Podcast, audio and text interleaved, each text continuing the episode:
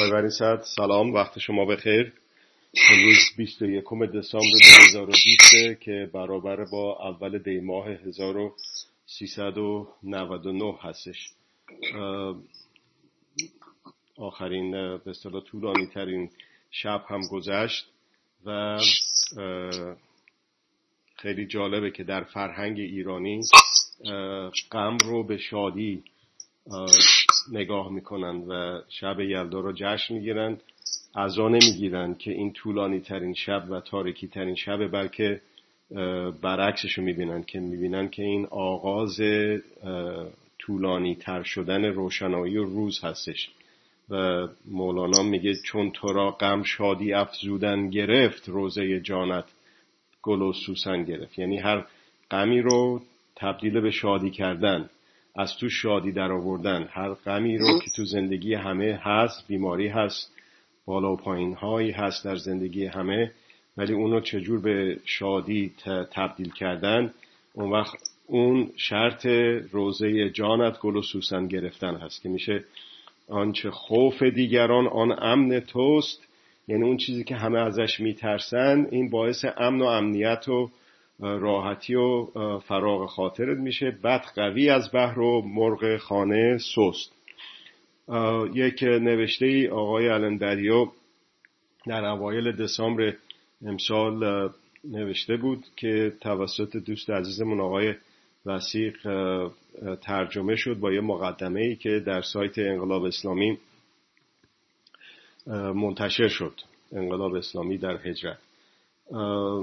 من اینو یه نقدی بهش نوشتم که حالا باید فرصت بکنم برای آقای وسیق بفرستم یا حتی به صورت عموم منتشرش بکنم. به نظر من مهم اومد به دلیل اینکه این آقا از آقای بدیو از جنبش ها صورت می‌گیره و جنبش هایی که میگه که و البته میگه بهار عربی نمیگه بهار عرب. آخه بهار عربی و بهار عجمی که نداریم که بهار عرب بود که اتفاق افتاد. و اون بهار عرب رو مثال می‌زنه که چطور به یه شکلای دیگه ای در اومد. متاسفانه بعضیا گفتن پاییز عرب بعضیا گفتن زمستان عرب. و به طور کلی یک لفظی رو به کار می‌بره به اسم movementism. movementism. یا ایشون ترجمه کرده جنبشیسم. حالا این جنبشیسم و چند تا مثال زده بهش از هنگ کنگ اومده تا امریکا و غیر و و اون وسط هم هرچی ولی هر جنبشی هم جنبش نیست. الان تو خود امریکا چند تا جنبش شد که در عرضم به خدمت شما دفاع از آقای ترامپ بود. اون یا مثلا اگه بخوایم برگردیم تو همون بهار ایران مثل بهار عرب راجبش صحبت بکنیم اون تظاهرات خیابونی که این آقام به اسم جنبش ازش اسم می‌بره و واژه جنبشیزم رو movementism رو راجبش صحبت می‌کنه این تظاهرات یا روسری یا توسری هم داشتیم. در نتیجه این جنبشیزم رو یه تفریقی باید داد که دلیل این که اینا میان تو خیابون چی هست. بعد از یه طرف دیگه این میگه که چند شکلی بودن و پرشمار بودن این جنبش ها هستش که در خواستگاه های اجتماعی مختلف با انگیزه های شورشی متفاوت اینا میان تو خیابون و اسیان خود رو به نمایش می‌گذارن. این یه چیز یه فرایند نسبتا جدیدیه شاید. با توجه به اینکه ورشکسته شدن ایدئولوژی ها نسبت به قرن بیستم در قرن بیست و یکم جوون ها مثل جوون های اون موقع زیادم آرمانخواه نیستن ولی در عین حالی که آرمانخواه نیستن ولی می‌بینیم که مثلا در اون فرانسه که شما هستید جنبش جلیق زردها در این امریکایی که من هستم جنبش 99 درصدی ها از 12 سال پیش شروع شده. و الان به یه شکلهای دیگه ایش به صلاح ادامه پیدا کرد که این آقای کووید 19 تشریفشون رو آوردن و به قول معروف زدن به کاسه گوزه همه.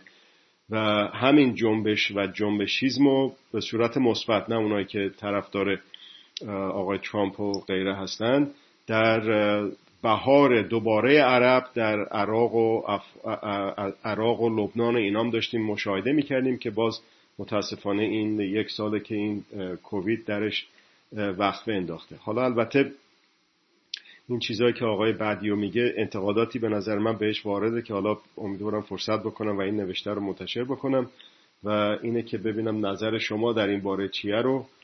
خیلی ممنون میشم که اگه بتونیم اینم بحث بکنیم امروز. خواهش کنم بفرمایید. من این نوشته رو آقای نوشته های عالم رو آقای شیران وسیر به فارسی برگردونده مقدمی هم بر اون نوشته. حالا الان در سایت انقلاب اسلامی هم موجوده. از سایت خود او برداشته از جای دیگه نمی‌دونم خب چه می‌گوید؟ در واقع فیلسوف فرانسوی موضوع وضعیت سنجی قرار داده جنبش ها رو. که می‌گوید این جنبش ها از آسیای دور بگیر تا بیا اروپا برو امریکا. پرشمارند و یه اشتراکات هم با هم دارن. ایشون سه تا اشتراک میشماره برای جنبش ها. یکی اینکه ناهماهنگی جنبش ها که زیر سلطه از دید ایشون انحصاری تاکتیکی یکی از چند گرایش غالب قرار می‌گیرن ناهمگونی. بله ناهماهنگی نه. نوشته ناهماهنگی حالا. ناهمگن نوشته. والا ناهمگن خب این به این معنا که اگه در جنبش شرکت می‌کنن اون چه که منفیه نسبت بهش اشتراک دارن. حالا تو اشتراک هم کم و زیاد اینا هم توضیح نداده. به چه درجه اینا در این نفی اون چیزی که در اعتراض بود جنبش می‌کنند اینها این شرکت کنندگان در جنبش از لحاظ نفی آیا یک دستن؟ یا اونم جای شدت و ضعف داره. حالا فرض کنیم که ایشون هم حواسش جمع می‌دونه که شدت و ضعف داره. چنانکه در جنبش هشتاد و هشت جنبش اعتراضی نفی بود. از اونهایی که می‌خواستن مسئله در محدوده رژیم حل بشود اونم در چارچوب دوران طلایی امام و اونهایی که خواهان قول خودشون اصلاحات ساختاری بودن تا اونهایی که می‌خواستن اصلا سر به تن رژیم نباشد این که نا ناهنگون و البته لازم که در نفی هم در یه موقعیت نبودن ناهماهنگ هم بودن. ویژگی دوم که ایشون تشخیص می‌دهد این است که اینا یک نفی گرایی صرفه. چیزی را که نمی‌خواهد اظهار می‌کند اما هیچ بیان ایجابی هیچ خواستی رو اظهار نمی کند خواستی که لابد منظور ایشون این است که تغییر نظام باشه. ولی اینجا حتی جمعش هایی که نفی می کنند اینها خواستایی هم دارن. من که به کلی خالی از خواست اثبات نه. ایجاب و اثبات هم دارن. هم در ایران این رو شاهدیم هم در مثلا در مصر ایشون مثال هم آورده. به خطاب ارز کنم که مبارک گفتن هر حد یعنی برو. ایشون از اون تحبیر کرده این جنبش ها که برو خطاب این حاکمان که برو دنبال کاره به دگشیش یعنی گوشت گم کن. خب. این گورتو گم کنه نه یعنی نفی بدون اس که هیچ خواستی نداشته باشه فقط نفی باشه. نه این همچی چیزی اقراقه و خلاف واقعیت و ممکن نیست عده جمع بشن به جنبشی که نف جنبه نفعی رو داشته باشه اثباتی اصلا نداشته باشه. حالا اینکه این اثباتی کارایی دارد بدیل متناسبی است. هم از لحاظ اینکه چه چیز را می‌خواهد جانشین چه چیز بکند هم از لحاظ رهبری که کدوم رهبری رو می‌خواد جانشینه کدام رهبری بکنه این وضوح نداره. ارز کنم به شما روشنی وضوح نداره و این که با واقعیت منطبق هست یا نیست اینا خب مسئله است. اما اینکه بگیم که یک سره نفیگراست مثلا الان در ایشون هنگونگ مثال آورده ولی این ایجابی نداره. نفیش این است که سلطه چین و تعمیم استبداد بر هنگ کنگ رو نفی می‌کنه. ایجاب هم که داره. دفاع از دموکراسی ایجاب دیگه. حالا این که این ایجاب کافی هست یا نه جواب میده یا نه؟ بله این مرحله بسه سوم همینه که گفتن ایشون می‌گوید که نفی صرفه و بدیل بدون بدیله به نتیجه این که در واقع نوع جنبش گرایی رو به عنوان یک ایدئولوژی رفته تو ذهنها. بریزیم خیابان جنبش کنیم اعتراض کنیم بدون که معلوم باشه که به این چیزی که اعتراض می‌کنی برای این است که چه چیزی رو جانشینش کنی؟ این می‌شود جنبش بدون هدف. و مرام کردن جنبش. جنبشیست جنبشی. یعنی که پنداری که این که خود جنبش هدف است. نتیجه می‌گیره که به لحاظ این ویژگی ها جنبش هایی که انجام گرفته در همه جا به سود نظام های حاکم تمام شده اند و می شوند بعد میگه که در گذشته تاریخی این مارکس و بود که ما اون مانیفست حزب کمونیست یک بدیل پیشنهاد کرد. و این نشونا به جنبش ها هدف داد و تاریخ جنبش ها رو وارد مسیر جدیدی کرد و امروز هم اگر ما بخواهیم این جنبش ها جنبه ایجابی هم پیدا بکنن باید که بیاییم و یک همونجور که مارکس نفی مالکیت خصوصی. به علاوه کمونیسم همراه با برابری این اون کاری بودی که مارکس رو پیش پای جنبش های اون زمان گذاشته. آقای ولی این خودش هم یه سلب ایجاب نیست. میگه نفی مالکیت خصوصی. ولی آره نه برای اینکه میگه جارش می‌ذاره مالکیت اشتراکی. ولی این تو نوشتش خب. نگفته بدیو بله. چرا؟ چرا میگه؟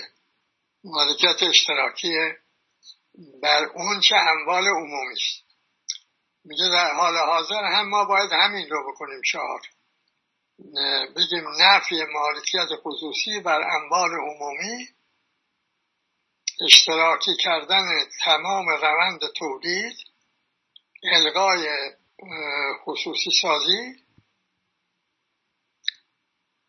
الغای مالکیت خصوصی و برابری. حالا توضیح هم میده که آزادی بدون برابری معنی نمیده. آزادی کسی که باید از کار خودش زندگی کنه با یه کسی میلیاردها ثروت داره.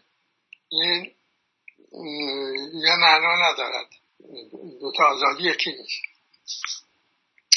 و خب از این که میگه این دوتا آزادی یکی نیست یه تصوری معلوم میشه ایشون از آزادی تو ذهنشه که با برابری سازگاری دارد. چون یاد ما باشه آلن تورنگ رو به این که مشکل این کار این است که آزادی با عدالت و معنای برابری سازگاری نداره. که شما وقتی میگی که حصل بر برابری خب اون که کار بیشتر می‌کند یا باید محکوم به اینکه کار نکنه تا با اون که کمتر کار می‌کنه برابر بمونه. یا باید که تنبیه بشه بابت اینکه بیشتر کار کرده نتیجه کارشو ازش بگیرن که با اون که کار حل کار کردن نیست برابر بشه. و این در واقع جامعه ها رو به واپس می‌بره. خب حالا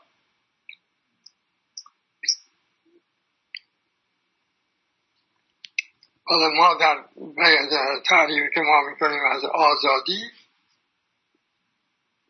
و تعریفی که ما می‌کنیم از عدالت به معنای تمیز حق از ناحق می‌خوانه. کاملا هم انتباه کنیم.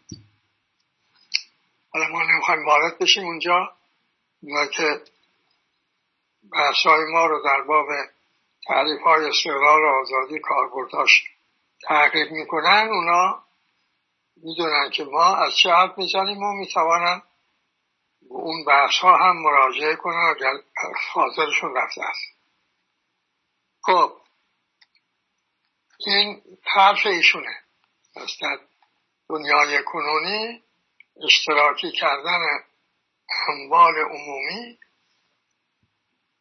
به علاوه الغای مالکیت خصوصی بر اموال عمومی که مسابقش با اشتراکی کردن و برابری این کار میگه اگر اینو ما برگردیم و مثلا بگیم که همه در فرانسه هم برگردیم به قبل از 1986 همه اون چیزهایی که ملی شده بودن رو که اینا دوباره برگردندن به مالکیت خصوصی دوباره ملی کنیم. بله. این در واقع حرف ایشون اینه مجموعه سخنانیش حالا ما هر کدوم از این جنبش هایی که در ایران رخ داده از جمله انقلاب ایران موضوع کتاب انقلاب است و بسیار کارهای دیگه کتاب انقلاب بسیار حاصل جمع و اون مطالعه بالینی انقلاب است. خیلی کاری که ما در مورد انقلاب ایران کردیم برای این بود که اون تصدیق کاری که با در انقلاب های دیگه باید می‌شد نشده بود در انقلاب های ایران هم نشده بود ما انجام بدیم. به طور روز, روز به روز بگوییم که این چگونه از هدف هایی که اظهار کرده بود انحراف شستن و به بازسازی استبداد به چگونه انجام گرفت یکی از اون کارها کارنامه است.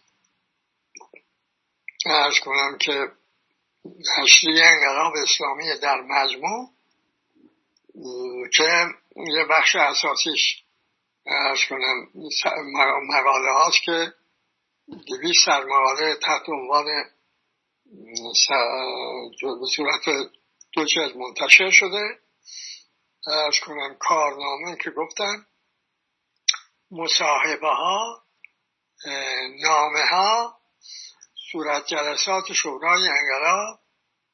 بعد به شما بگم به اینکه این خیانت به امید برابری و نابرابری اون چی که تا این از انقلاب به سو مرتب ما جنبه های مختلف پرداختیم و حاصلش هم شده کتاب انقلاب. بله.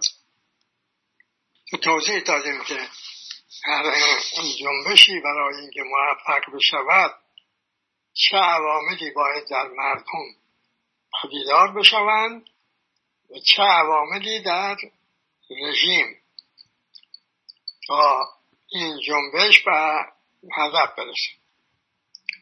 اون جنبه عمومی ترینش که در همه این جنبش های چهل ساله اخیر در ایران شما در مورد همین بهار عرب هم هم طرف مصاحبه بودیم هم مطالعه می کردیم این جنبش ها رو هم پیشا پیش هشدار می دادیم نسبت به سرنوشت که در انتظار این جنبش هاست توضیح هم می دادیم که این اگر نتوانه جامعه بدیل خود بگردد و بدیل نیرومندی هم به عنوان اداره کننده جامعه بعد از سقوط رژیم ایجاد نشود این استبداد باز میگرده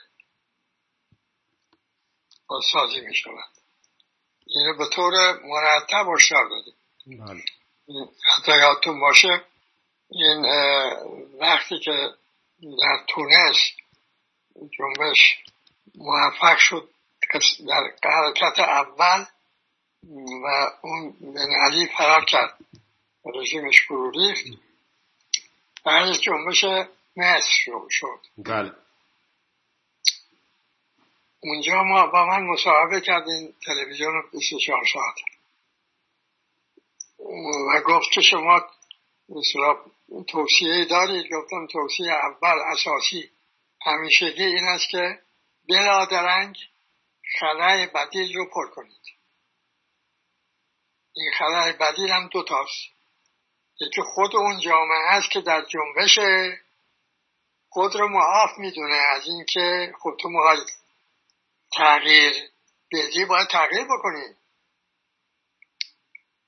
این درست این کس فرمایشات آقای آلمبودی هم بدیو هم هست. این باید انسان که می‌خواهد تغییر بدهد این تغییر رو در خود شروع کنه و به جامعه جدید وارد بشه به بنای جامعه جدید. باز کنه رابطه ها رو نظام اجتماعی رو. بدون این همیشه در خطر این هست که استبداد بازسازی بشه تحکیم هم بشه دو اینکه خب حالا شما فرض کنید میگید که هدف من حقوق انسان است. خب انسان من هم دیگه. مردم هم در جنبه شرکت کردن.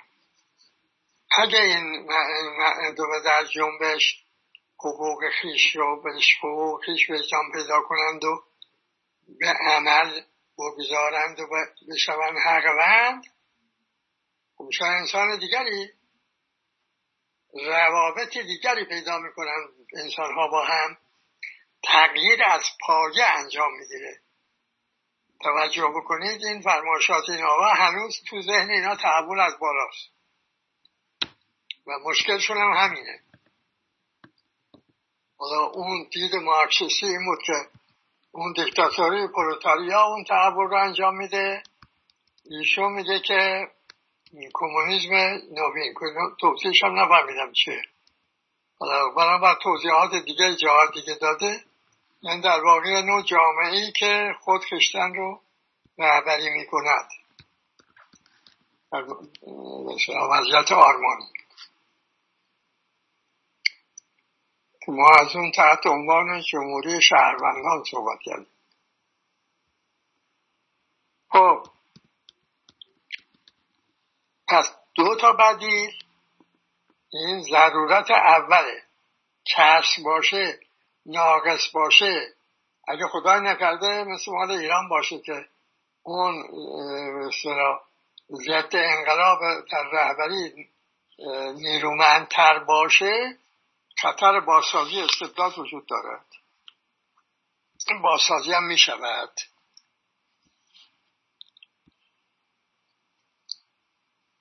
این است که اونایی هم که مرتب هی می‌گویند که چرا با هم وحدت نمی کنید این حواسشون جمع این واقعیت ها نیست که شما می‌خواید از یه وضعیت خارج بشید و می‌خواد که تو اون وضعیت بمانید الا اینکه این آدمایی که تصدی می‌کنن اینا جانشین بشوند. اونا همامه جای کلاخود و نظامی رو گرفت بدتر هم شد. بعدی هم بیاد جای اینا رو بگیره در استبداد بازم بدتر میشه. برای که نیروهای محرکه بیشتری را باید تخریب کنه تا خودش رو حفظ کنه. این دلیل بدتر میشه. این نکات تمیشون بهش توجه نداشتن و نپرداختن. و بالاخره چون جنبش ها در روابط اجتماعی داخلی خارجی انجام میشن. جنبش که در خلا صورت نمی‌گیره. جنبشی که در یک جامعه زیر سلطه انجام می‌گیرد با جنبشی که در یک جامعه در موضع مسلط انجام می‌گیره یک نوع نیست. اونی که در اصطلاح فرض کنیم در جامعه در موضع زیر سلطه جنبش واقع می شود این بار بسیار سنگین تری رو جنبش باید از دوش مردم بردارد که اون پویایی های رابطه مسلط زیر سلطه هستند اگه بخواد در محدوده اون روابط انجام بگیره نه تنها عوامل داخلی دوباره بازسازی می‌شوند و و استبداد بازسازی می‌کنن بلکه عوامل بیرونی اون عوامل داخلی با خودشون سازگار می‌کنن دوباره سازگار می‌کنن و بنگرید به وضعیت ایران. بعد دو سال که از انقلاب میگذرد چه بر سر این مردم آمده قشهای حاکم رو نگاه کنید اون زمان و حالا روابطشون رو با سلطگرد نگاه کنید اون پویایی های مسلح زیر سلطه رو در نظر بگیرید یا در کتاب استقلال آزادی بحث داده شدن بعد ببینید که چرا این استبداد بازسازی شد؟ اینکه شما ما با گروگانگیری مخالف شدیم با جنگ مخالف شدیم با بازگشت به روابط قوا با قدرت های خارجی مخالف بودیم. اصرار داشتیم بر اجرای برنامه استقلال و آزادی. به خاطر این است که بدون خارج شدن از این روابط خب انقلاب واقعیت پیدا نمی‌کنه. انقلاب تغییر ساختار هاست دیگه. و شما نمی‌تونی هم ساختارها نگه داری هم بگی من انقلابی هم خود درو میگی باید می‌خواهی که جانشین مستبدی بشوی که به کارایی خود رو در عمل در اون نظام از دست داده. مثلا اینا که نگاه بکنیم رژیم های غالبا فرسوده بودن. که حتی در اون چهارچوب نمی‌تونستن عمل کنن.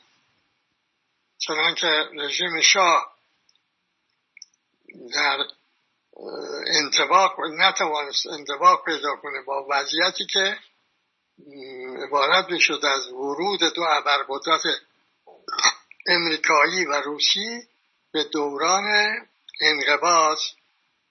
دوران انبساط در سطح جهان رو گذرانده بودند و حالا رسیده به دوران انقلاب.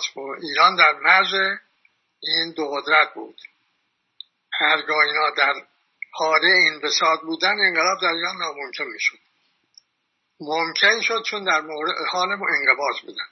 حالا اون رژیم اینکه این موقعیت رو مختنم به شماره برای اینکه از اون روابط خود رو خارج کنه یه برنامه فرض کنه استقلال آزادی رو به اجرا میگذاشت اگر این کار می‌کرد. چون ما به جبرش مثلا باور نداریم می‌گوییم که ممکن بود که این کار بکنیم. نکرد. نکرد بنابراین اون موقع رژیمی برای عمل در اون موقعیت نبود. پس باید می‌رفت. حالا به رژیم بن علی هم نگاه کنیم. همین وضعیت رو می‌بینیم. مال مبارک هم همینجور بقیه هم همینجور خب ارز کنم به شما اینکه جنبش پس دو تا بدیل که گفتیم که یکی خود مردم که باید بدیل خیش می‌شوند. از راه شروع به اجرای هدفهای انقلاب در اون چه اقلا مربوط میشه به جامعه. از ما میگیم که انسان حقوق انسان که دارد حقوق شهروندی دارد حقوق طبیعت ایران هم که حقوق دارد ایرانیان به عنوان جامعه حقوق ملی دارند عنوان عضو جامعه جهانی هم حقوق دارند حالا اونی که نقد ترش کدوم بود؟ اینه که این شروع کند به عمل به حقوق انسان. که ما تازه گفتیم اگر به استقلال و آزادی وجدان پیدا کنه و خیلی هم ساده کردیم و گفتیم اگه این بتونه یه انسانی وجدان روشنی پیدا کنه به استقلال به معنای اینکه رها از محدود کننده ها در مقام گرفتن تصمیم. آزادی هم گزیندن ارز کنم که نوع عمل یا فعال شدن در اون مقام رهایی. همین تمرین کنه. همه حقوق خودشو خود به خود عمل می‌کنه. احتیاج هم نداره که یکی که این حقوق بشناسه و و یکی که تمرین کنه نه. همین همین از سی معنای و تعریفی که از استقلال آزادی به عمل آوردیم ساده ترینش این تعریفه. اگر این انسان ها همین شروع کنن به عمل و فرهنگ استقلال آزادی رو هم ایجاد کنن هم کار ببرند این استبداد دیگه قابل بازسازی نمی شود با این حال هر جنبشی برنامه عمل می‌خواد. تنها با دو تا شعار مشکل حل نمی شود حالا با همین شعارها رو برگردیم ببینیم. میگه که القای مالکیت خصوصی بر اموال عمومی. بالاخره این تکلیف انسان با کارش چی میشه؟ انسان مالک کار خودش هست یا نیست؟ چون اگه شما بیایی و اینو در ابهام بگذارید و برید سر مالکیت خصوصی یعنی به قدرت تقدم میدی. حالا این دو قدرت یه وقت خصوصی یعنی اون به قول اینها سرمایدارها تصدی می‌کنن. یه وقت میشه دولتی میشه همین که تجربه شد و شکست خورد دیگه. اون چیز که منیفست آقای مارکس راه به جایی نبود. شکست خورد. آزمودن آزمودن خطاست. یه تکلیف روشنی لازم است.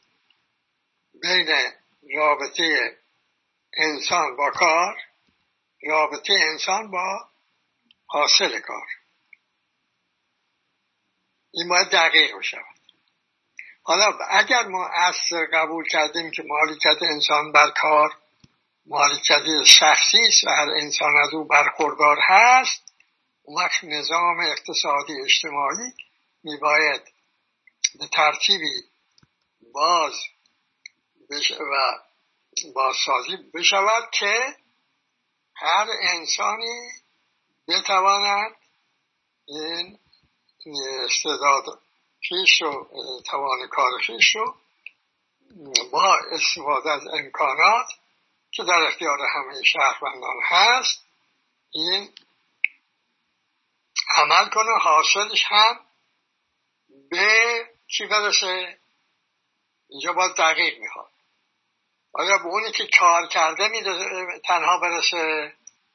خب اینکه میگیم امکانات امکانات کی در اختیار می‌گذاره جامعه دیگه مال جامعه است یا طبیعت در اختیار می‌گذاره پس اون هم سهم دارن مالکیت شخصی فقط خاص انسان نیست. خاص طبیعت هم هست خاص جامعه هم هست. این میشه عدالت. در میزان عدالت هر موجودی صاحب کار نتیجه حاصل کار خود میشه. از جمله انسانی که کار می‌کنه جامعه که اون هم, هم کار می‌کنه هم امکانات در اختیار می‌گذاره و طبیعتی که هم کار می‌کنه هم امکانات در اختیار می‌گذاره. حالا بر این مبنا که مثل مبنای مالکیت شخصی و کار. طبیعتا برداشت از حقوق انسان برداشتی نیست که دیگه اعلامیه جهانی حقوق بشر بر مبناش تنظیم شده بر معنای مالکیت خصوصی. یعنی قدرت محور نیست. حق محور یا استقلال و آزادی محور است. بنابراین همه یکسان اینجا برابری معنا پیدا تازه معنا پیدا می‌کنه. بدون اینا اصلا برابری چیه چیه برابری؟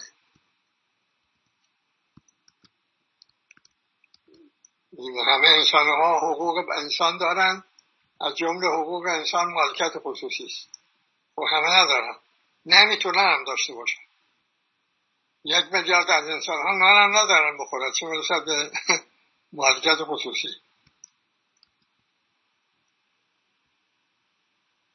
اما اگه قرار شد که این حق به ویژگی های خود تعریف بشود و و حقوق انسان دقیق بگردن برخورداری از برابری در برخورداری از حقوق محل و معنا پیدا می کند به این ترتیب. جامعه هرگاه وجدانی به این حقوق پیدا بکند. حتی اون مقداری که گفتم خلاصه ها استقلال آزادی. اگر همین جامعه خود بدیل بشود یعنی شروع کنه به عمل در فرد در گروه تمرین کنند مستقل آزاد زیستن رو خلق فرهنگ استقلال آزادی رو. و اگه حقوق که بر بنابر ویژگی های حق تعریف می شوند عمل در آیم و جنبش یعنی همین عمل کردن به همین امور باشد این جنبش میشه بیشتر ایجابی اثباتی که از گذر متحقق کردن انسان جدید رژیم ناسازگار با خود رو چی می‌کنه؟ بیمحل می‌کنه اون جنبشی که تحول رو برگشت ناپذیر می‌کنه چنین جنبش می‌تونه باشه؟ به این لحاظ است که به این جنبش هم از پایینه. یعنی جمهور مردم هم که میباید این با وجدان به حقوق خیش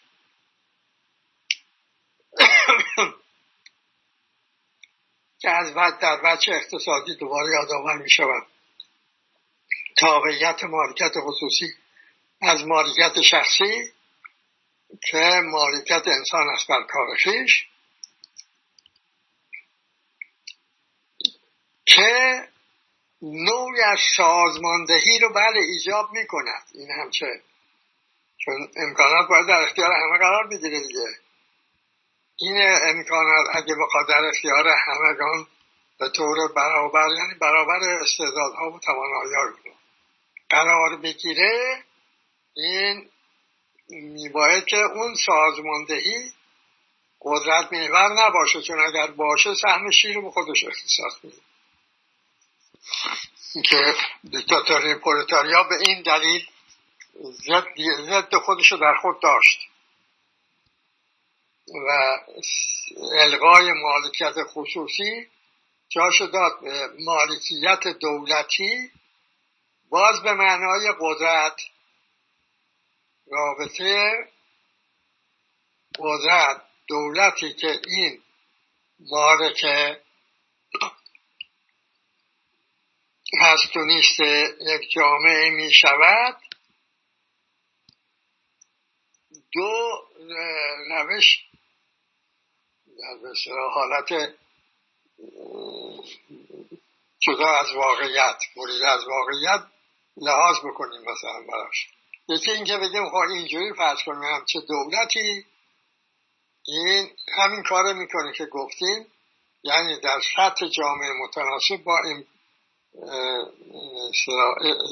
توانایی ها و استعدادهای شهروندان در اختیار هر شهروند امکانات لازم برای اینکه او از مالکیت شخصی برخوردار بشود و به اندازه سهم خود از حاصل کار خود به دست بیاورد این رو توضیح کنه در سطح جامعه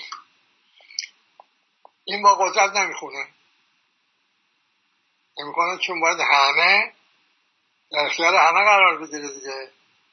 قدرت می‌دونیم که باید کسی داشته باشه کسی نداشته باشه تا واقعیت پیدا کنه. اون ترکیب که زور و فساد توش باشه دیکتاتور یعنی زور فساد توشه. اون ترکیبی که زور فساد توش باشه در دست هر کس باشه. چه خصوصی یعنی سرمایدارانی که می‌بینیم چه دولتی این ضد برابری میشه ضد حقوق انسان میشه. اصلا ضد انسان میشه راحت برای اینکه انسان رو تبدیل می‌کنه به آلت فعل قدرت. اونم خودکار. اون روابط مسلط زیر سلطه رو هم برقرار. اگه بخواد که یک دولتی این امکانات رو در اختیار همگان قرار بگیره باید در درون و بیرون مرزها از روابط مسلط زیر سلطه خارج باشه. بنابراین پویایی های روابط مسلط زیر سلطه اینا در کار نباشن. که از جمله پویایی نابرابری پویایی فساد پویایی تبعیض هاست پویایی ارز کنم شما تخریب پویایی خشونت و و و و خب. در عالم فرض همچه چیزی؟ متصوره اما در عالم واقع نه. برای اینکه دولتی که صاحب همه اینها می شود این اول کارش اینه که مراقبت بکنه که این کسی از اعضای جامعه در قلم روی مالکیت ایشون اسم شده مالکیت اشتراکی سهم ویژه برای خود قرار نده. فرض این باشه دیگه. پس این اول چیزش این است که انباردار میشه. شما به دست که کسی وارد بدون اجازه وارد انبار نشه. خب بعد میشه حفظ خودش تقدم پیدا می‌کنه. حفظ خودش که تقدم پیدا کرد چه باید بکنه؟ باید قوای سرکوب داخلی خارجی ایجاد کنه تا اینکه این نیروهای معاند به اصطلاح از پاش در نیاد. اینا همه اینا رو در نظر بگیره میشه رژیم استالینی میشه رژیم خمینی و و و و. خب، این ها که تجربه هایی که بشر از سر گذرانده حالا در جامعه های مثل جامعه ما بشر تجربه های دیگه هم کرده مثل جامعه سلواتی سمنان جامعه سیستانی جامعه ملک محمود سیستانی در اونجا افراد از تولد تا مرگ بیمه بودن این آزمایش ها رو جامعه ها کرده اون هم نپاییدن. لحاظ کسی و کاسی هایی که داشتن و حمله هایی که از بیرون انجام گرفته دیگه. آقای تیمور لنگ تشریف آوردن همه بساط اینها رو بمباد دادن. خب با این توضیحات که عرض شد معلوم میشه که قضیه جنبش رو نمیشه ساده کرد. و بله این یکی این است که این جنبش ها ناهمگون و ناهماهنگن و دو اینکه نفگرایی صرفن و سه اینکه جانشین و بدیل ندارن در واقع جنبش برای جنبش. به قولشون ایدئولوژی شدن جنبش یا جنبشی مومانتیسم. نه قضیه به این سادگی نیست. قضیه باید شکافت. به توضیح که الان ما توضیح دادیم. جنبش برای اینکه موفق بشه. اولا باید همگانی بشه. چون همگانی نشود این خشونت ضرور میشه. خشونت سبب میشه که بخشی هم از اون جامعه که در جنبش شرکت می‌کنه ازش خارج بشه. باقی میمونه بین رژیم و اون بخش خشونت طلب. حالا زور هر کس چربید او حاکم میشه و استبداد سر جاشه این است که جنبش باید همگانی باشه. برای اینکه جنبش همگانی باشه یه وجدان روشن لازم است به حقوق. این وجدان همگان باید پیدا کنه. حالا دیدم در فرانسه مثلا نهادهایی وجود دارن که کارشون آموزش دادن فرهنگ افراد. به این عنوان که میگن تعریفی از فرهنگ می‌کنن که فرهنگ یعنی حقوق مجموعه حقوق و آموزش میدن افراد رو که شما این حقوق داری باید به این ترتیب بهشون عمل کنید تا زندگی دیگر بشود. حالا اینکه اونا تعریفی از حقوق صحیح می‌کنن غلط می‌کنن کاربرد داره نداره او بحث جداست ولی روش متوجه شدن که روش تحول از بالا جواب نمیده. تحول از پایین باید بشه تحول از پایین هم محتاج وجدان به حقوق و تغییر کردن به معنای این به عمل گذاشتن حقوق است. در سطح فرد در سطح گروه در سطح رابطه فرد با فرد گروه با گروه. از پایین تا بالا که وقتی اینجور شد اون بالا دیگه میشه بدون تکیگاه در پایین. برو میریزه. حالا این بحثی که ما امشب کردیم و اختصار ویژگی های رو برشمردیم اینا در کارهای متفاوت ما راجع به جنبش ها اشخاص هم مراجعه کنن خصوصا به کتاب انگلاب اونها می‌گوید به اینکه کاستی ها کدام ها هستند و جامعه که بخواهد از وضعیت کنونی خارجی بشود چه بایدش کرد. البته کتاب انقلاب تنها کافی نیست. کتاب استقلال آزادی هم دستیار است چون در اینجا هم دینامیک های پویایی های سلطه گرسید سلطه رو شناسایی می‌کنه. هم کاربرد های موازنه عدمی رو شناسایی می‌کنه. هم تعریف ها و کاربرد های استقلال آزادی رو. و این تحول از پایین واقعیت حالا این صورت جلسات شورای انقلاب تا اینجاش که منتشر شده همین مقدار رو کسان که بخوام با آگاهی پیشی بهش مراجعه کنم این آگاهی رو من به اونا می‌دهم که به طور مستمر یک برخورده. این شورا بین کسانی که می‌گویند تحول رو باید از پایین بشه مردم باید تصدی بکنن تحول رو. و اونهایی که نه میگن که قول آقای خمینی مردم کار خودشون کردن برای من دنبال زندگیشون تحول از بالا. بنابراین بازسازی استبداد. خب این کفلت از این مهم هم در اون چی که به مارکس مربوط می شود این غیر قابل حالا بدیم اون زمان حزب و تراز نو و فلان کذا.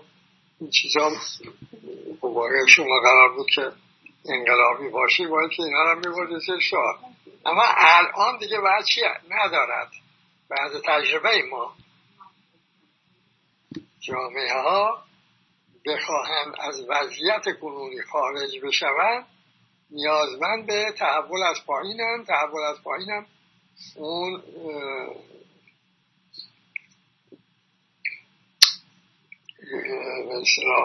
عواملی را میطلبد که خیلی به اختصار در این گفتگو ازشون صحبت کردیم. اینم بحث امروز ما بله خیلی ممنون. اون کتاب انقلاب کتاب انقلاب بله توی سایت شما سایت خودتون هست که لینکش رو توی این پست می‌ذارم توی سایت خودم. ولی کتاب استقلال آزادی هم توی سایتتون در دسترس هست یا نه هنوز؟ نه چرا؟ تصحیحاتش انجام شده. دارن جلدی براش آماده می‌کنن. که مثلا این کووید 19 هر روزم که یه این با تحیار شکل در میاد. بله حالا به تأخیر انداخته. بلا قاعدتا میباید که دو ماه پیش از این انتشار میاد. بله تو بریتانیا شکل انتشار حالا اون که پیدا شد من می‌گذارن در شارت انشاءالله به سلامتی.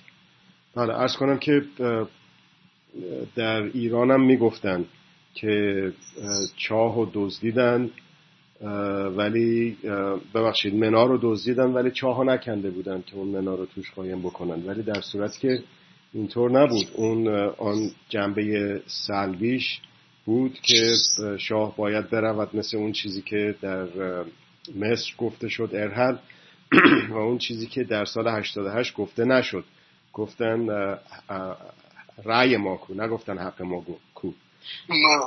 ولی در سال 57 ایجابش هم بود. و اون ایجاب حداقل در, در 20 ماده که البته 19 مادهش عمومی شد به مردم ایران که هیچی به مردم منطقه که هیچی به مردم دنیا پیشنهاد شد. پیشنهاد که تعهد شد بعد بگیم. واقعا اون یه تعهد تعهد شد ولی کاش بهش عمل می‌شد. بله دیگه تعهد شلوولی هم نبود یه چیز عظیمی بود واقعا در انتهای قرن بیستم. بله این اون چه که ایشون در آقای بدیو در مقالش به عنوان ایجاب میگه از نظر من ایجاب نیست. همون بیشتر سلبه برای اینکه گیر و گورهای زیادی داره که در محل عمل به نظر من کفایت نمی‌کنه و این مشکل رو ادامه میده. منابع طبیعی رو گفته که خب نبایستی که خصوصی بشه و ایجابش هم اینه که باید عمومی بشه. ولی به طور کلی مالکیت خصوصی رو شما ذکر کردید ازش و نقدتون رو ارائه, ارائه کردید. اینجا به نظر من یه نقد یک مبهمگویی هایی می‌کنه. مثلا میگه که در اون در یک کمیسیونی در وزارت های اقتصادی نوشته در بخش های بسیار مهم وزارت امور اقتصادی و مالی یک کمیسیونی ما مستقر بکنیم. که اون وقت این بیاد این مسئله خصوصی سازی رو نفی بکنه و عمومی بکنه. و اون وقت خود اون ما کی هستیم که در به اصطلاح فردای اینی که این قدرت دست اون عده افتاد که این ایشون ازش از ما ذکر می‌کنه خودشون مدعی نشن. همونطور که در ایران شدن که به وضوح و با وقاحت و بیشرمی میگن که سهم ما از سفره انقلاب. در نتیجه آنچه که در این جنبش ها در این جنبشیسمی که آقا میگه هست. این بیشتر گفته که حاکم برو حاکم برو گم شو مثلا. ولی نمیگه حاکمان برود. خب حالا در امریکا یک جنبشی شد و حاکم آقای ترامپ رفته حالا حاکم دیگه آمد آقای بایدن. وقتی هم که آقای اوباما اومد خیلی امید بسته بودن مردم امریکا و مردم دنیا که یه وضعیت دیگه بشه در این مسئله ابرقدرت. ولی دیدیم که در زیر اصطلاح حکومت ایشون هم چه اتفاقاتی افتاد. در نتیجه به جایی که بگه که حاکم برو یا حاکمان هم بروید بهتره بگه که این حکومت و این نحوه فکر کردن بایستی که بره و آنچه که در این ناهمگنی که این میگه در این جنبش های مختلف هست آنچه که همگن هست و در ظاهر دیده نمیشه مسئله اصالت حق نه زور. که این یه زور رو بذارید تو اون کمیسیون وزارت اقتصاد. ولی اگر که حق و حقوق رو بزنید حق و حقوقی که همه مکانی است همه زمانی است و همه کسانی. و این در جنبش های مختلف که از هنگ کنگ تا امریکا داره ذکر می‌کنه این مخرج مشترکش اینه و اون تا ندونه که چی می‌خواد نمی‌تونه بیاد تو خیابون بگه چی نمی‌خوام. آخه چطور می‌تونه بگه که من این حاکم رو نمی‌خوام؟ اگه که ندونه چیز بهتر, بهتر از اون هست.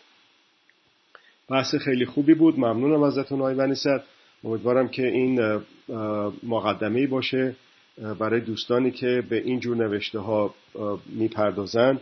می‌تونیم تو خودمون حتما لازم نیستش که چشم به غرب داشته باشیم. این چیزایی است که تو خودمون هم خیلی ما بحث کردیم با دوستان غیر از به حال با دوستان دیگه هم بحث کردیم و اون بحث ها می‌تونه ادامه پیدا بکنه.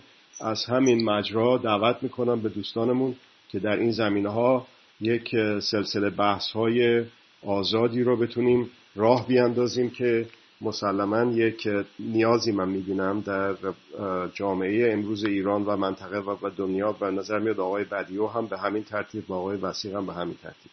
از وقتی دادیم خیلی متشکر هستم از آقای بنیز روز شما خوش. شما بخیر. خدا حافظ